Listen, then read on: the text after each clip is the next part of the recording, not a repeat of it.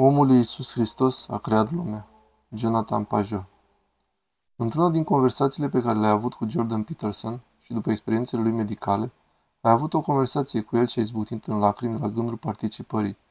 Această problemă a logosului, care pare să fie familiară, dar când se ajunge la întrupare literal vorbind, că a fost vorba de o persoană istorică actuală, că Dumnezeu s-a făcut om, și nu e vreun adevăr pragmatic după care ne ghidăm, ci o realitate.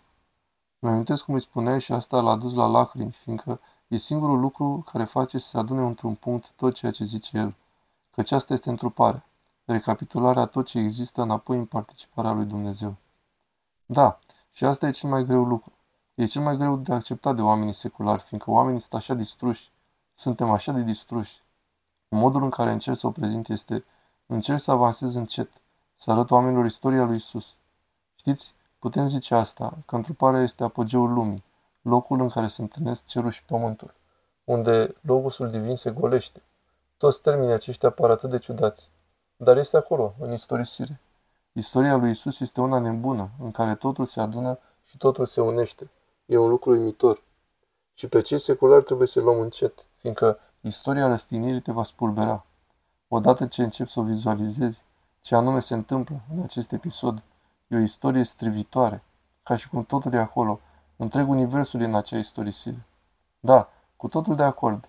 Putem vorbi mai mult despre întrupare și de ce aceasta e esențială pentru teologia Logosului și pentru Dumnezeire, că suntem chemați să participăm la viața lui Dumnezeu și prin harul lui, prin contactul cu energiile sale necreate, dacă noi ca și ființe create, limitate fiind, putem lua contact cu aceste energii necreate ale logicii și rațiunii, dragostei, milei, compasiunii, adevărului, frumuseții, cinstei, slavei, putem deveni din ce în ce mai mult ca Dumnezeu.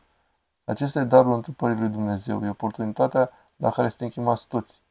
Și apoi crucea, putem intra în semiotica ei, fiind putul în care toate acestea se unesc din nou. Puteți vorbi puțin despre importanța întrupării în relație cu toată această teologie a Logosului? Întruparea e cheia, și o cheie cu adevărat, cheia istoriei, cheia înțelegerii. Căci unul din lucruri, de exemplu, dacă iei doar ideile despre unire, e un sens în care avem această problemă, că inteligența pare să fie caracteristica oamenilor și chiar și în lumea veche se întreba uneori, zeii există sau sunt doar proiecții ale noastre? Proiecții ale gândurilor psihicului nostru, ale structurilor minții noastre. Deci o preocupare legitimă în legătură cu asta, o întrebare firească. Dar asta se rezolvă în întrupare, deoarece Într-un fel poți zice, și este un lucru năzdrăvan, dar total ortodox, apropo, că omul Iisus Hristos a creat lumea. Da, și Sfântul Maxim zice lucruri ciudate, că atunci când Hristos era pe cruce, atunci crea lumea. Asta rezolvă.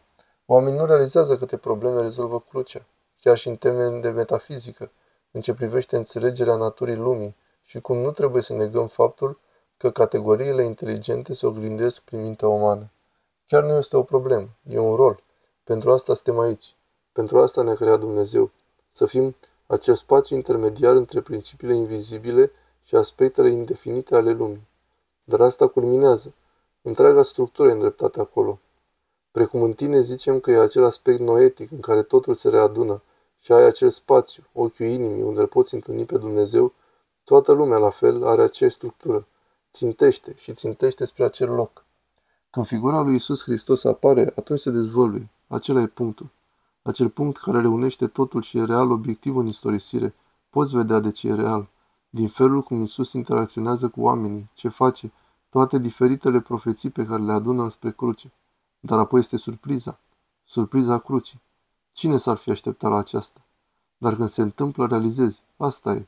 Acesta e singurul mod în care poate fi real și are această legătură cu ce am vorbit despre logii, Realitatea poate fi complet reală doar dacă se golește constant în același timp către Dumnezeu, dar de asemenea și identitățile mai înalte trebuie să se golească pentru a se oferi pentru participările inferioare.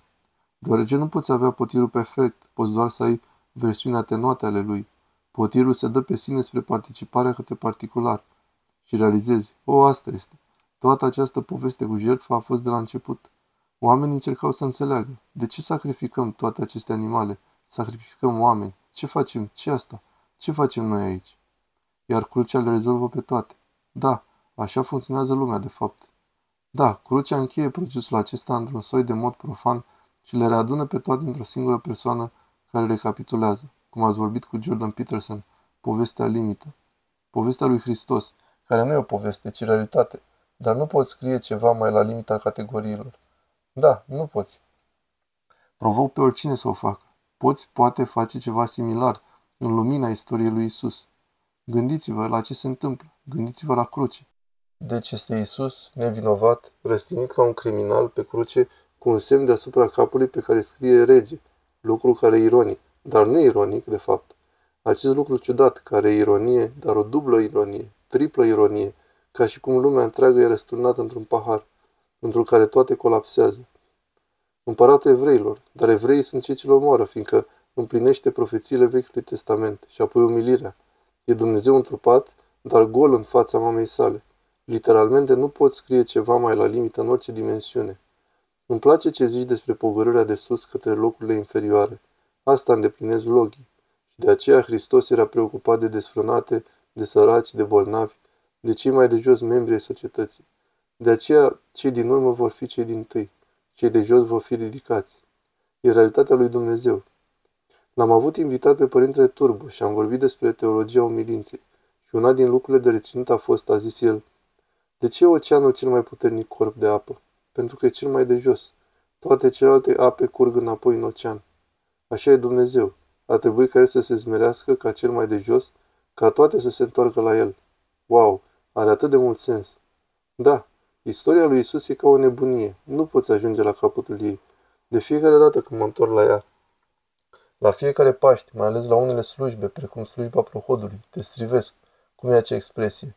Despre Iona, dar referindu-se la Hristos, zice, Iona a ieșit din chit, precum din camera de nuntă. A ieșit din monstru, precum din camera de nuntă. Poți avea astfel de imagini în altă parte? E o contradicție nebună. E ciudat, fiindcă vezi în Scriptură ideea mielul care a fost jertfit înainte de întemeierea lumii. Crucea revelează de fapt ceva, nu este doar un răspuns la păcat, ci revelează o taină foarte adâncă, aflată la originea creației înseși. Timothy Patitsa are o imagine frumoasă în cartea lui Etica frumuseții, în care speculează, dar speculația lui e foarte puternică, zice, are această imagine în care Adam a luat fructul din pomul binelui și răului și a putut vedea pomul vieții. A funcționat, adică dacă mănânci din pomul binelui și răului, ai acces la pomul vieții. Și apoi, când a venit la pomul vieții, a văzut crucea, pe Hristos pe cruce și nu a putut să facă față. Era prea mult. Nu asta a crezut că va vedea. Și acesta e unul din motivele pentru care s-a speriat și s-a acoperit și a fugit, fiindcă era prea mult să-i facă față.